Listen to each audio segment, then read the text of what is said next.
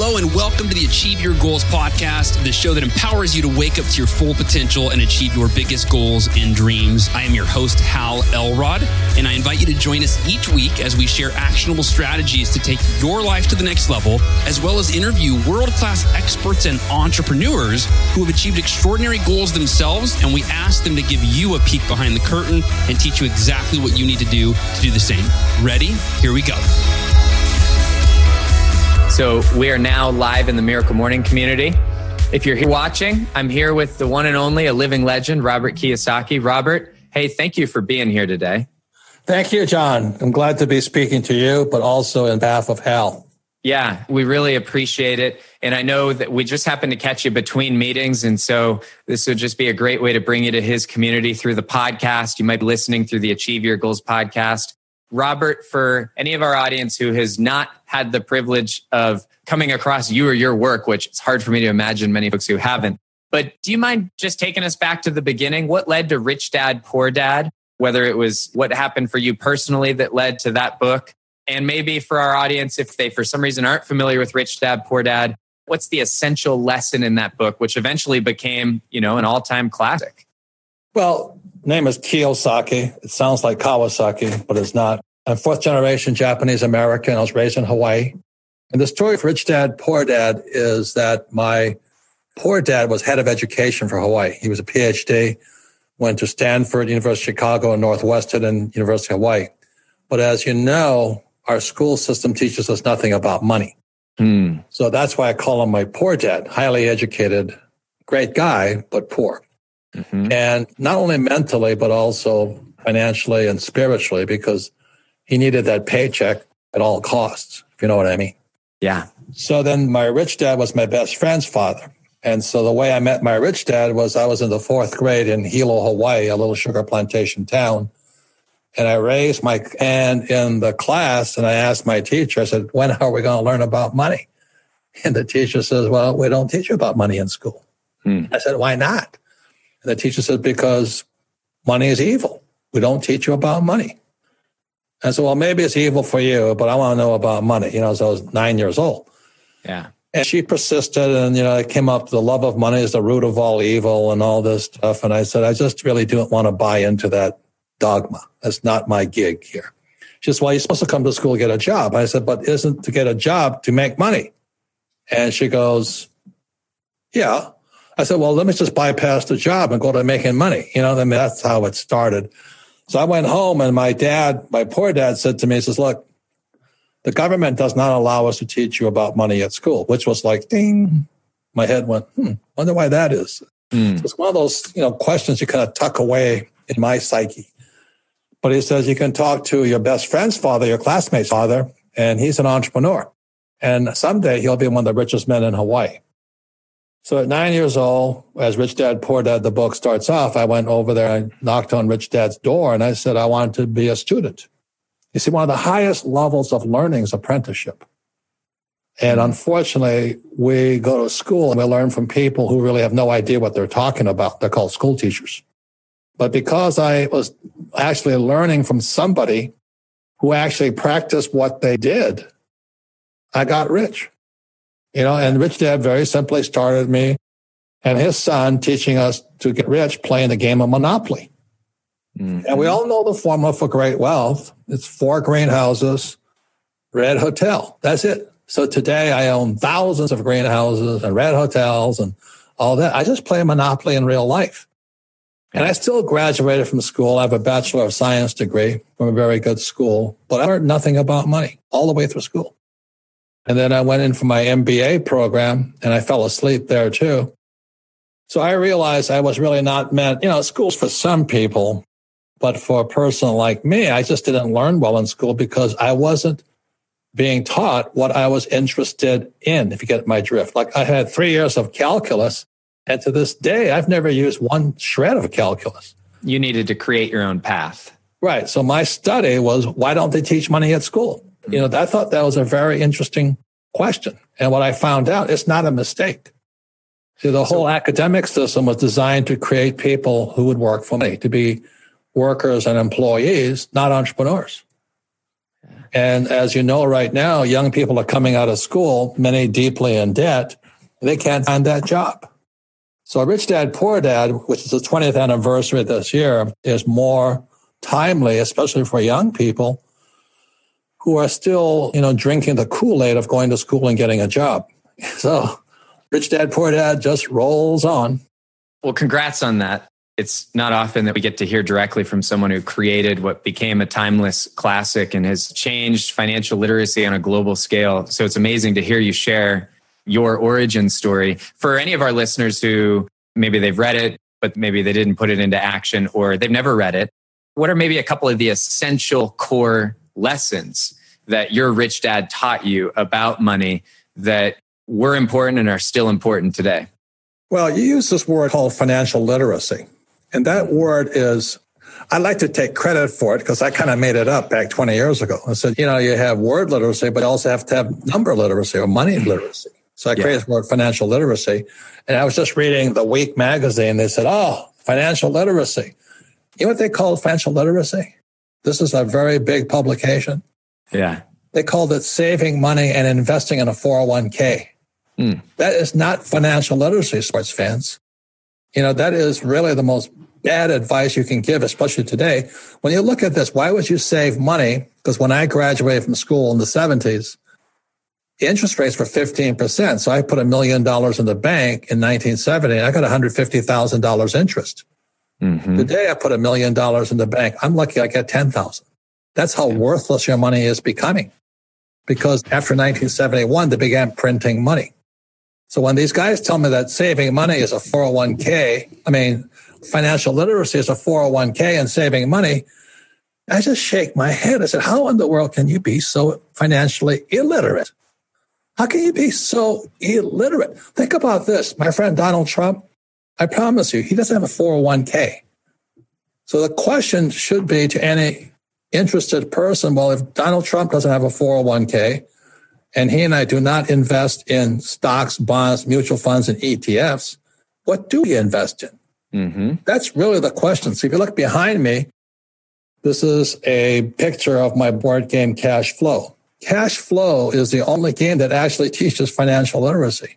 And what is financial literacy from this Cash Flow board game is there are three financial statements that every entrepreneur must have.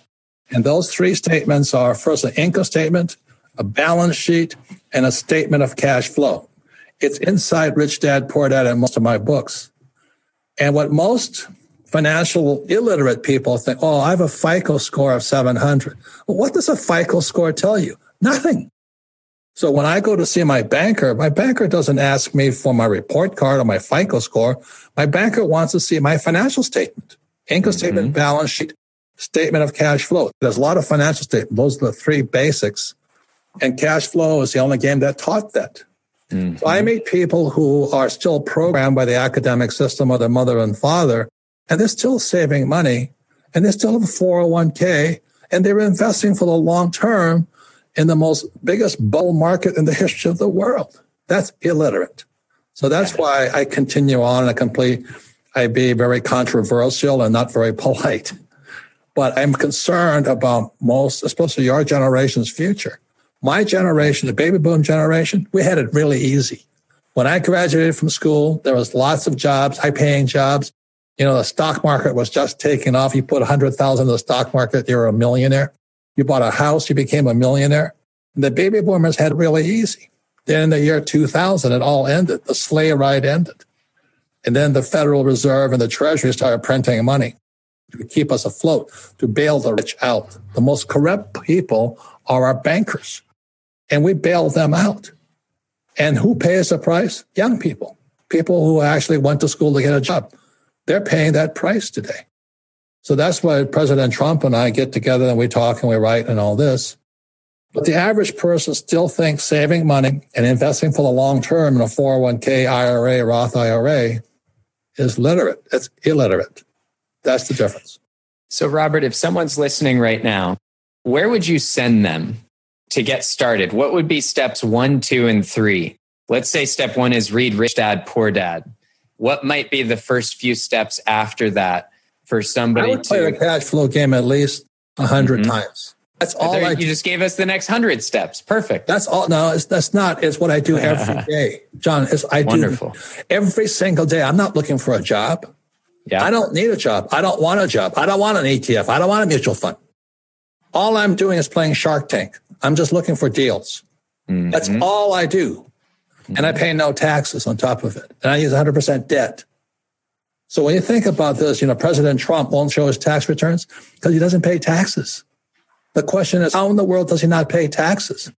If I was a young person today, I'd say, how in the world does a guy like Trump, was also Mitt Romney, not pay taxes? You see, real financial education is about how you use debt to acquire assets and how you, and debt will allow you to pay no taxes.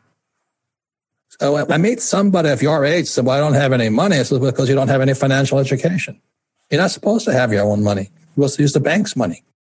Well, I agree with the statement that schools, for the most part, are not doing a lot to educate on financial literacy. And what you've done, you've filled a gap for the world. And that's really impressive. I want to ask you a question, Robert, unrelated to the financial literacy training. It's a story that I heard from Blair. And it, the lesson within the story that he shared with me, and for those that don't know, Blair Singer is a mutual acquaintance. Blair was a friend of Robert's going back. He's, he's one of my advisors. He's the one that teaches my teachers. He teaches your teachers. So I learned from Blair about teaching and training trainers right. 10 years ago. And during that training, Robert, he shared a story. Now it was in private, but it was the kind of story that you wouldn't mind me sharing this. And I say that, we'll find out. But he shared a story where one of the things that he admired was early on in your life. So, what I'm really asking you about here is not anything specific about financial literacy, but the sense of mission that you've been on for a long time. Because he shared a story about one of the first seminars that you and he were running together. I think it was on one of the islands in Hawaii where like nobody showed up. It was that kind of thing. And I think he talked about how really early on in your career, but way before there was the book, way before there was Robert Kiyosaki, who everybody knows, you were on a mission years before people heard about that. I want to know in your life, what did a sense of mission or purpose have even long before we knew who you were, or what you were teaching? Well, that's a good question because that's where Hal Elrod comes in. Because this book, Miracle Morning, really helps strengthen my mission on a daily basis because hmm. it's a spiritual mission. But my sense of mission started when I left. I flunked out of high school so many times because I can't read and write, but I have high, very high SAT scores. So it's ironic that I can't read and write, and all I do is I write. So it's the paradox of life. But the school I went to, I got two nominations, one to the U.S. Naval Academy at Annapolis, Maryland, and the other one was the U.S. Merchant Marine Academy at Kings Point, New York. Both schools are military schools. Both schools, the first word they teach you is mission. What is your mission? Mission is spiritual. And these are the words of mission. First word is mission, courage, duty, honor, code, respect. Those are words not taught in the MBA program. That's why we have such corruption rampant throughout the world today. You know, President Obama and Hillary Clinton are two of the more corrupt leaders we've had in a long time, but nobody calls them on it because they can get away with it. And if you don't believe me, there's a book out called Lucifer's Bankers. It's called Lucifer's Bankers. I would read it because this guy names names because this guy was a banker with UBS, United Bank of Switzerland in Geneva. Mm-hmm. How he dealt with Hillary as well as Obama, taking billions of dollars. So once you understand how corrupt our system is, simply because we have no financial education in our schools, that's how I found my mission. I said, now that I'm through, I was a pilot in Vietnam, got a little tired of killing people. But when I came back, I said, now what's my next mission? So the military school drums it in their heads from day one. And I mean day one, not even the first day, within the first hour. We're required to memorize the mission. Once again, mission is from your heart. The word courage comes from the word le coeur, French for the heart. Courage comes from your heart. And then it comes duty, honor, code, respect. And it's drummed into my head. So when I graduated from the academy in four years, I had my high paying job because merchant marine and I was got a job with Standard Oil of California. We're making about a hundred thousand a year back in 1969, which is not much money today, but a lot of money back then for a young 21 year old kid. And the sense of mission still came to me. And I, so I resigned from my high paying job and I took a $200 a month job with the U.S. Marine Corps flying in Vietnam. So that's why mission is spiritual. Again, that's why I want to give Hal Elrod credit because his book, Miracle Morning, has really helped me strengthen my spiritual sensibilities, should I say, or literacy, spiritual literacy. Yeah, it's helped a lot of people. That's a uh, fantastic book. Thank you for sharing that story. Maybe one or two simple questions for you here, Robert. And thank you again for the time today. Yeah. You know, your sense of mission led you to getting your wisdom out to the world through your book, through your board games, through all of your different ways of teaching, kind of pre internet. And now here you are after the internet is here to make it possible to get ideas out much more easily than when you started. As someone who in your career has had a chance to become a thought leader before you had the benefit of all these digital tools like this right now. We're streaming into a community of X 10,000 people, right? When you look today at what technology enables us to do in the connectedness that it creates, because I know a lot of this audience are either thought leaders or aspiring thought leaders, Josh Shipp inspired this question. You just posted it on the live stream, so I wanted to honor it. Is there anything that you would do differently? Or when you look at if you were launching Rich Dad Poor Dad today, have you ever thought about how you would approach that? That could be different from what you did years ago when we didn't have all of these tools to help spread ideas? Not really. Nothing. Mission has nothing to do with the web. It's spiritual. If you understand that, that's one of the challenges I have when I'm talking to young, especially millennials. Yes. A lot of them think they're smarter than the older guys like me because they're tech savvy, but you still have a lot to learn. And one of the reasons I sense many millennials are lost is because they're looking for money versus asking themselves, what's my mission in life? What am I here to do? What's my life's purpose?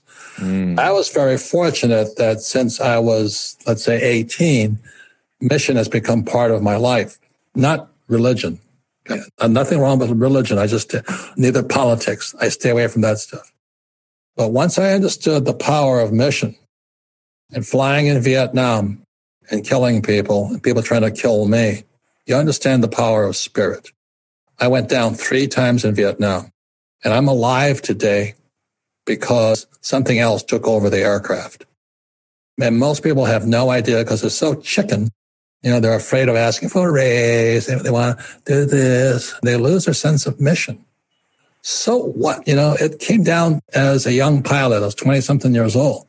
If I died, I didn't really care if I died, but I had a crew to bring home alive. You know, when you dedicate your life to something else or somebody else, you find your mission. Unfortunately, most people leave school. The only mission is to find a high paying job. Mm-hmm. You may as well be a prostitute. You know, I mean, that's what happens to people. So they get this high paying job and their soul dies. They sell their soul for money. And that's why I speak and I write and I do what I say. But unfortunately, most young people have lost their soul because they want the money. Yeah. Appreciate you sharing that. Last question for you here. When you look forward into the future, when you look at your mission and the impact that you want to continue to make, what kind of visions or images give you the greatest sense of purpose or mission or energy? I don't really know. I mean, I just look, as I said to you, when I was nine years old, I raised my hand and I said, why don't we teach money at school? Mm-hmm. And I didn't know it at the time. I was only nine years old, but that was kind of my question. It became my study.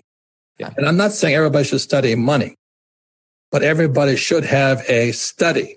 And oftentimes what is taught in school is not your individual study. So I was talking to this person the other day on my Rich Dad radio, and she was trying to figure out how to ask for a raise. I said, well, why don't you study how to negotiate? No, I just want the raise. I have no time for those people. Look, if she studied how to negotiate, she might not need a raise. Mm-hmm. But people are so effing desperate for money these days. Desperate, desperate, desperate and there's more money than ever before. So if you don't have money, then you're doing something spiritually wrong. That's how I look at it. Because, you know, that I didn't do well in Sunday school either, but, you know, the thing is give and you shall receive. So what the technology is allowing people to do is making it easier for people to give. But unfortunately, most people leave school wanting to receive. They're called school teachers. They want higher mm-hmm. pay. They want less work. They want job security. They want a pension. They want a guarantee. What happened to our soul? What happened to our spirit? And that's why, you know, I question what our school system's doing. Most school teachers are, I would say 74% are good people. The rest are criminals. You know, they're just there for the money. and they don't care what they teach. So, Robert, I want to honor one of our viewers right now, David Osborne from GoBundance. I know they're a fan of yours. You spoke right. to them a few years great, ago. Great, great, great group.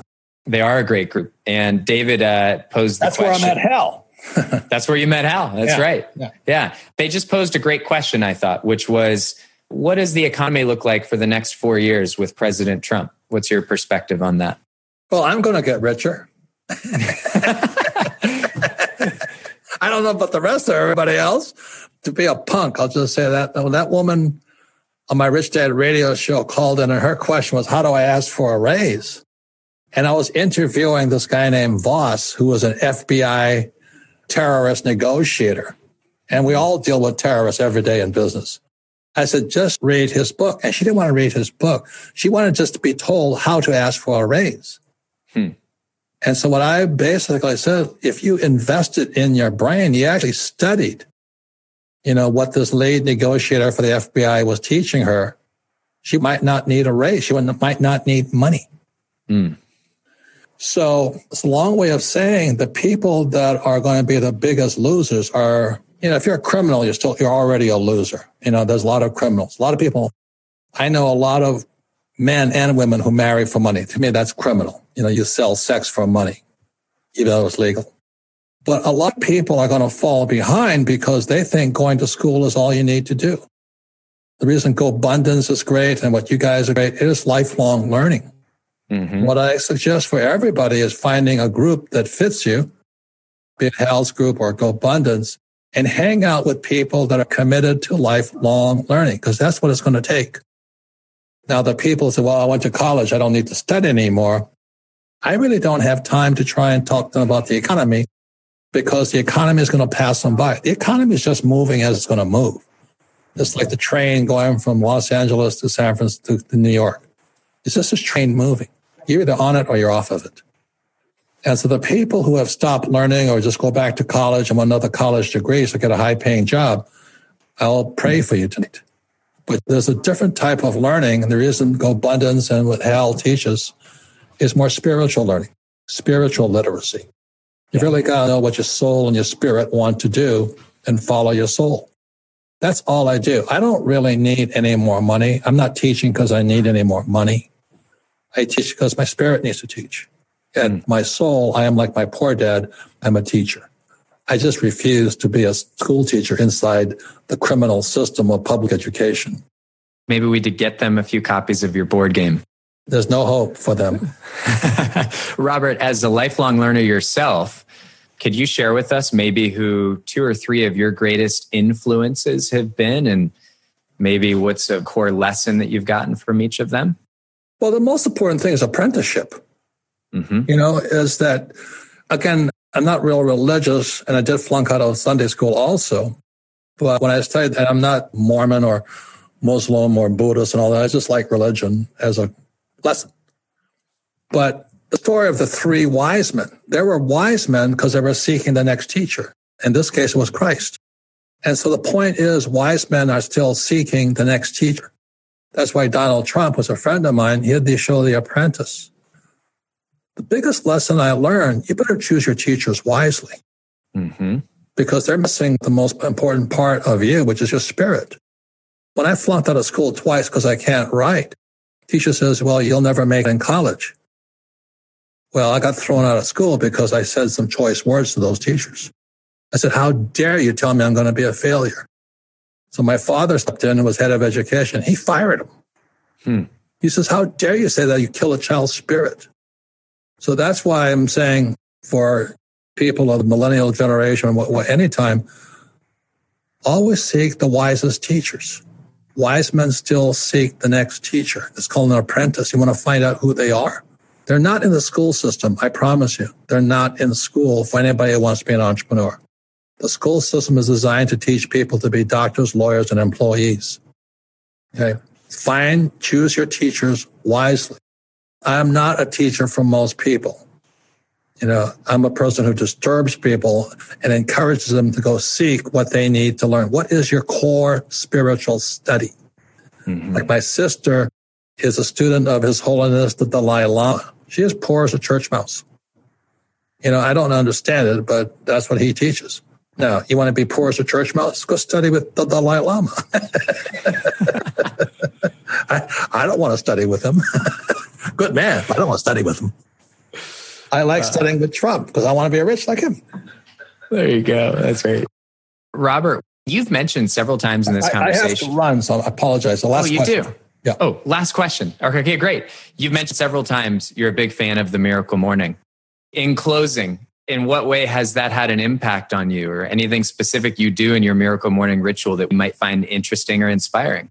Well, it disconnected me from me.